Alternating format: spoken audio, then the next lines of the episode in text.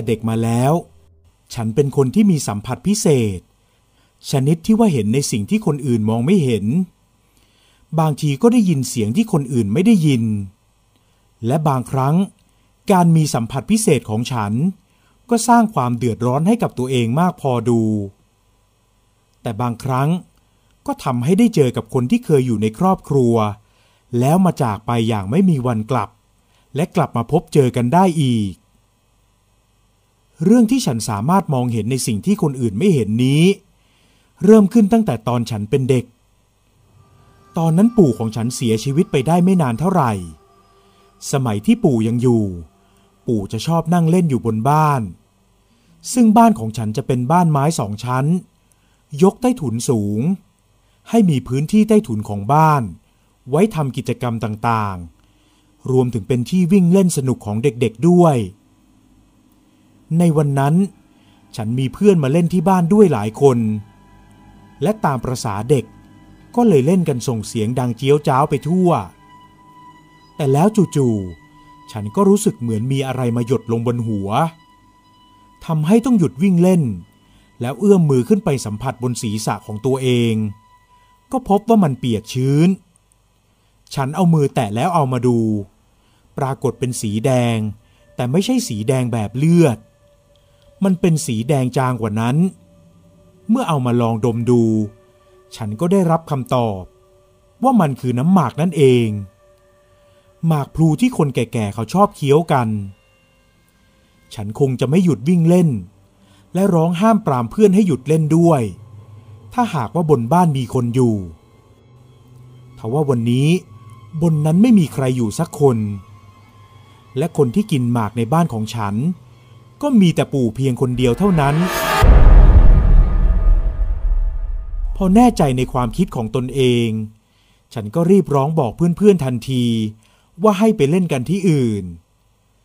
ตอนแรกเพื่อนๆก็ยังไม่ยอมไปง่าย ๆ แต่พอทุกคนโดนน้ำหมากบ้วนลงบนหัวโดยทั่วหน้ากัน เท่านั้นแหละ ต่างก็พากันโกยแนบไปเล่นบ้านอื่นกันทันที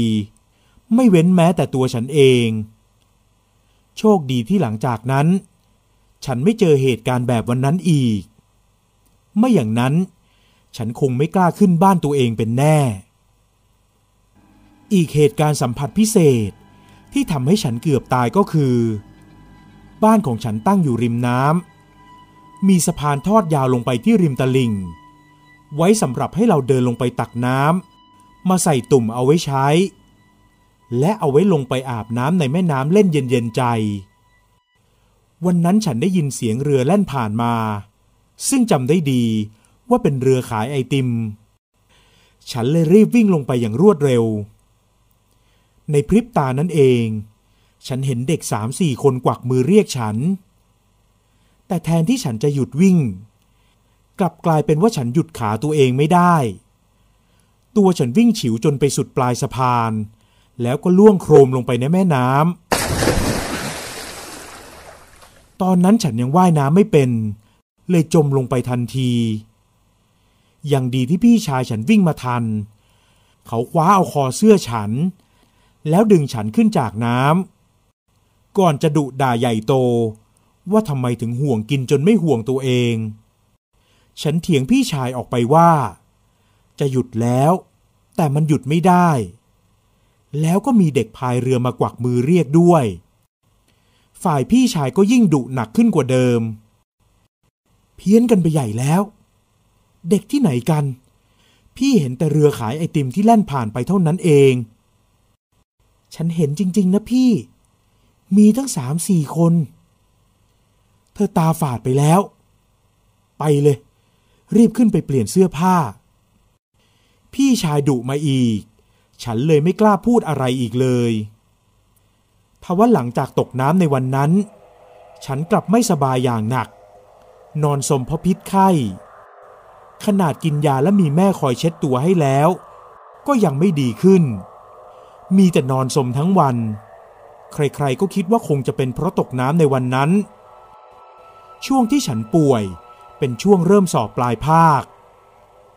พออาการดีขึ้นหน่อย ก็ขอพ่อกับแม่ไปสอบ โดยการนอนสอบในห้องพยาบาลนั่นเอง สอบเสร็จก็กลับมาพักที่บ้าน อาการป่วยของฉันไม่ดีขึ้นเลย เป็นเป็นหายหายอยู่อย่างนั้น แถมยังป่วยหนักกว่าเดิม เพราะนอกจากจะเป็นหัดแล้ว ยังมีอีสุกอีใสแถมมาเพิ่มอีกหนึ่งโรค วันหนึ่ง ในขณะที่ฉันนอนสมอยู่ที่บ้าน เวลาประมาณบ่ายสามโมงเห็นจะได้ ฉันกินยาเขียวที่พ่อป้อนให้ แล้วก็นอนสลึมสลือจนเกือบจะหลับ แต่หูยังได้ยินเสียงพ่อกับแม่ทำงานบ้านแว่วมา แม่ก็จะคอยมาคลำตัวฉันอยู่เป็นระยะ เพื่อดูว่าฉันตัวร้อนหรือเปล่า ถ้าตัวร้อน แม่ก็จะเอาผ้ามาเช็ดตัวให้จนทุเลา จากนั้นฉันก็รู้สึกเหมือนครึ่งหลับครึ่งตื่น ฉันเห็นเด็กไว้ผมแกละสี่คน ไม่ใส่เสื้อ แต่นุ่งผ้าถกเขมรสีแดง ทั้งสี่คน พากันเข้ามารุมจับแขนขาฉันไว้คนละข้าง แล้วจะพากันหามฉัน เร็ว พวกเรามาช่วยกันเร็ว เด็กคนหนึ่งในนั้น ร้องเรียกให้เพื่อนมาช่วยกันดึงแขนดึงขาฉัน ไม่เอา อย่ามาจับฉันนะ ฉันร้องห้ามเสียงดัง แต่พวกนั้นก็ยังไม่ยอมไปไหน ยังพากันมารุมจับแขนขาไม่หยุดปากก็ร้องชวนว่า ไปเร็ว ไปเล่นน้ำที่แม่น้ำกัน ในตอนที่เจ้าสี่คนช่วยกันหามกันแห่ฉันอยู่นั้น ปากมันก็ร้องชวนตลอดเวลาว่า ไปด้วยกันเร็วๆ ไปด้วยกันเร็วๆ ฉันเองก็ร้องปฏิเสธไปตลอด ไม่ไป ฉันไม่ไป จะต้องช่วยแม่ทำงานบ้าน เดี๋ยวโดนแม่ตี ปากฉันร้องท้วงออกไป มือไม้ก็ดิ้นรนเตะทีบ ปัดป่ายไปหมด พ่อแม่ได้ยินเข้าก็ตกใจกันใหญ่ รีบเข้ามาดูตัวฉัน แล้วก็พบว่าตัวร้อนจัด แม่จึงรีบเช็ดตัวให้ แล้วก็อุ้มฉันลงจากบ้าน ขึ้นรถไปโดยมีพ่อเป็นคนขับ ระหว่างทางที่พ่อขับรถไปนั้น ฉันก็มองเห็นเจ้าเด็กสี่คนนั้นตลอด เพราะทุกคนพากันเกาะอยู่รอบรถของพ่อ แล้วก็ร้องเรียกฉันไปตลอดทางเลยทีเดียว ชวนให้ไปเล่นน้ำด้วยกัน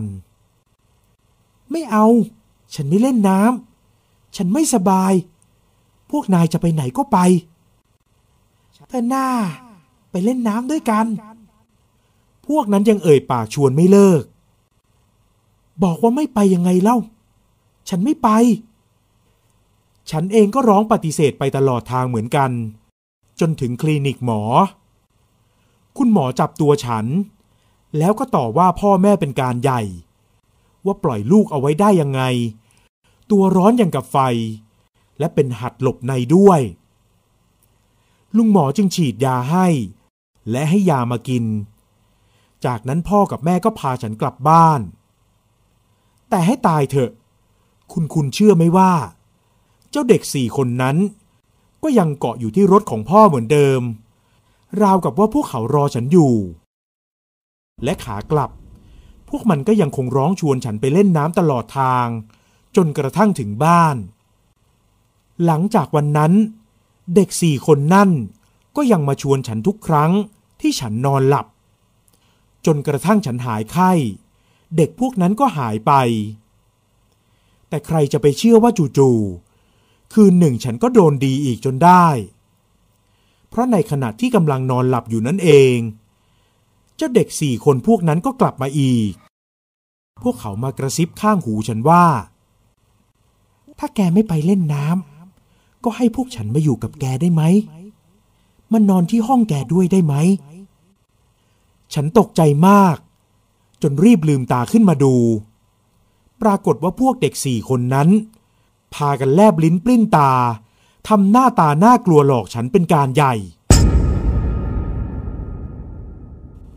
ฉันร้องกรีดออกมาจนสุดเสียงทีเดียว จนพ่อกับแม่ต้องวิ่งเข้ามาดู จากเหตุการณ์นี้เองทำให้ฉันกลายเป็นคนกลัวผีมาก กลัวชนิดที่เขาเรียกกันว่า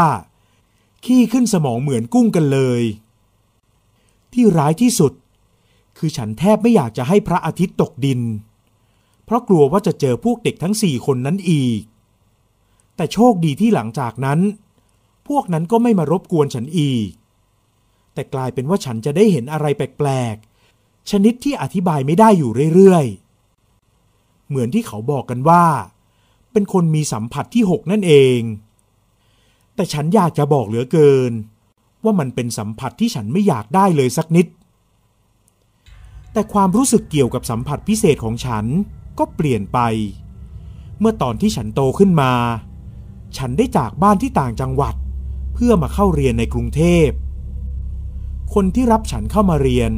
ก็คืออาของฉันเอง อาของฉันคนนี้ ท่านเป็นน้องชายคนเล็กของพ่อ ท่านสอบติดทหารอากาศ และมีฝีมือมากในสมัยนั้น ท่านได้รับคัดเลือกให้เข้าร่วมฝึกบิน กับครูฝึกทหารอากาศของสหรัฐอเมริกาเลยทีเดียว ซึ่งทั้งรุ่นจะมีผู้ผ่านการคัดเลือกจากทหารไทยทั่วประเทศ เพียง 30 คนเท่านั้น เมื่อคัดเลือกมาได้ ยังมีคนไม่ผ่านการทดสอบไปเสียอีกสองคน ทั้งรุ่นจนเหลือเพียงแค่ 28 คน อาของฉันท่านเป็นนักบินที่เก่งมาก เก่งถึงขนาดท่านสามารถบังคับเครื่องบิน ที่น้ำมันหมดในฝั่งลาว เหินฟ้ากลับมาจอดที่สนามบินในฝั่งไทยได้ ชื่อเสียงของท่านนั้นเป็นที่รู้จักในวงกว้าง และท่านยังเคยได้รับมอบหมาย ให้บินไปทิ้งระเบิดใส่กลุ่มผู้ก่อการร้ายอีกด้วย ซึ่งเป็นงานที่อาของฉันไม่อยากทำเลย เพราะท่านบอกว่าจริง ๆ แล้ว ก็เป็นคนไทยด้วยกัน เพียงแต่คิดเห็นต่างกัน ไม่ยอมทำความเข้าใจกันเอง จนนำมาสู่สงคราม และการสู้รบกันเองในประเทศ ซึ่งนับเป็นเรื่องที่น่าเศร้าใจมาก จากเหตุการณ์ในครั้งนั้นทำให้อาของฉันคิดจะเปลี่ยนอาชีพ ท่านได้เตรียมลาออกจากราชการทหาร เพื่อไปสมัครเป็นนักบินพาณิชย์ เพื่อบินให้กับสายการบินแห่งหนึ่ง ท่านไม่คิดอยากทำงานราชการอีกแล้ว ในการเตรียมการครั้งนี้ ท่านได้เตรียมเผื่อหลานอย่างฉันด้วย นั่นก็คืออาได้ว่าจ้างให้ครูต่างชาติคนหนึ่ง ชื่อแฟรี่ มาทำการสอนหนังสือภาษาอังกฤษให้กับฉัน เพื่อจะย้ายฉันไปอยู่อเมริกากับท่านด้วย เพราะท่านเห็นว่าในบรรดาหลานๆทั้งหมดนั้น ฉันดูเป็นเด็กใฝ่รู้ ฉลาดและรักการเรียน แต่อนิจจาเหมือนว่าชีวิตของฉันจะไม่สามารถไปได้ไกลกว่านั้น เพราะหลังจากนั้นไม่นาน อาได้รับคำสั่งให้ไปปฏิบัติการทางทหาร ที่อยู่แถบภาคอีสานของไทย และด้วยฝีมือของท่านทำให้มีคำสั่งลับๆ จากผู้ก่อการร้าย ให้กำจัดท่านทิ้งเสีย อาของฉันเสียชีวิตจากการโดนลอบวางระเบิดรถจิบท่านเสียชีวิตทันที ความฝันและความหวังของท่าน รวมถึงความหวังของครอบครัว ก็พังทลายลงพร้อมกัน แม้จะได้เงินรางวัล ปูนบำเหน็จเลื่อนขั้นมากมาย แต่ก็ไม่อาจทดแทนความสูญเสียนั้นได้ ฉันเสียใจอย่างมากที่ต้องสูญเสียอา ซึ่งเป็นคนเก่ง และเป็นเหมือนต้นฉบับให้กับฉัน งานศพของอาถูกจัดขึ้น อย่างสมเกียรติทหารกล้า ฉันยังคงอยู่ที่บ้านพักของอา ในระหว่างที่มีการจัดงานศพ โดยมีญาติพี่น้องมาพักอยู่ร่วมกัน แล้ววันหนึ่ง ในช่วงเย็นโผล่เพลใกล้จะค่ำฉันก็เดินเข้ามาในบ้าน เพื่อจะหยิบของให้กับพ่อ พอฉันเปิดประตูเข้าบ้านมา ฉันก็ได้เห็นบางอย่าง ที่ทำให้ฉันน้ำตาไหลพรากแบบไม่อายใคร นั่นคือฉันได้เห็นแผ่นหลังกว้าง ในชุดทหารอากาศอันแสนคุ้นตา ร่างนั้นเดินนำหน้าฉันไปเพียงนิดเดียวเท่านั้น ฉันรีบร้องเรียกอา แล้ววิ่งตามเข้ามาข้างในบ้าน แต่ไม่ว่าจะหาเท่าไหร่ก็หาตัวอาไม่พบ ฉันนั่งลงร้องไห้อยู่ตรงนั้น คิดถึงอาจับใจ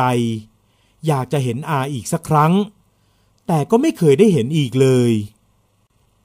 นั่นจึงเป็นครั้งเดียวที่ฉันไม่เคยคิดรังเกียจ หรืออยากจะลบเลือนสัมผัสพิเศษของตนเอง เพราะสัมผัสพิเศษนั้นทำให้ฉันได้เห็นอาของฉันเป็นครั้งสุดท้าย หลังจากเหตุการณ์นั้น สัมผัสพิเศษของฉัน ในเรื่องของการมองเห็นในสิ่งที่ไม่มีใครเห็น ก็ยังพอมีอยู่บ้าง แต่ไม่ค่อยบ่อยเหมือนเมื่อก่อนนัก จนถึงทุกวันนี้ ฉันอายุร่วม 70 ปีแล้ว ก็ยังคงเห็นบ้างเป็นประปราย แต่ไม่ได้บอกใครให้รู้ เพราะกลัวว่าลูกและหลานจะหวาดกลัวกับสิ่งที่ฉันบอก ยกเว้นก็บางเรื่องที่ฉันเอ่ยปากทักออกไป เพื่อคลายความกังวลให้กับพวกเขา อย่างเช่นเมื่อเร็วๆนี้ น้องฉันทำกระเป๋าสะพายหล่นหาย ในระหว่างนั่งมอเตอร์ไซค์ไปอีกหมู่บ้านหนึ่ง ในใจของฉันรู้สึกแวบขึ้นมา ว่าอย่างไรเสีย น้องต้องได้กระเป๋าคืน ฉันเลยบอกน้องไปว่าไม่ต้องกังวล ยังไงเธอต้องได้ของคืนแน่นอน และในวันนั้นเอง เมื่อหลานๆไปช่วยกันขี่รถออกตามหา หลานก็พบเข้ากับกระเป๋าสะพายของน้องสาวจนได้ น้องฉันก็เลยทั้งโล่งใจดีใจ และอดแปลกใจไม่ได้ ว่าทำไมฉันถึงได้มั่นใจนัก ว่าเขาจะได้ของคืน ฉันได้แต่ยิ้ม แล้วเงียบไว้ไม่ได้บอกอะไร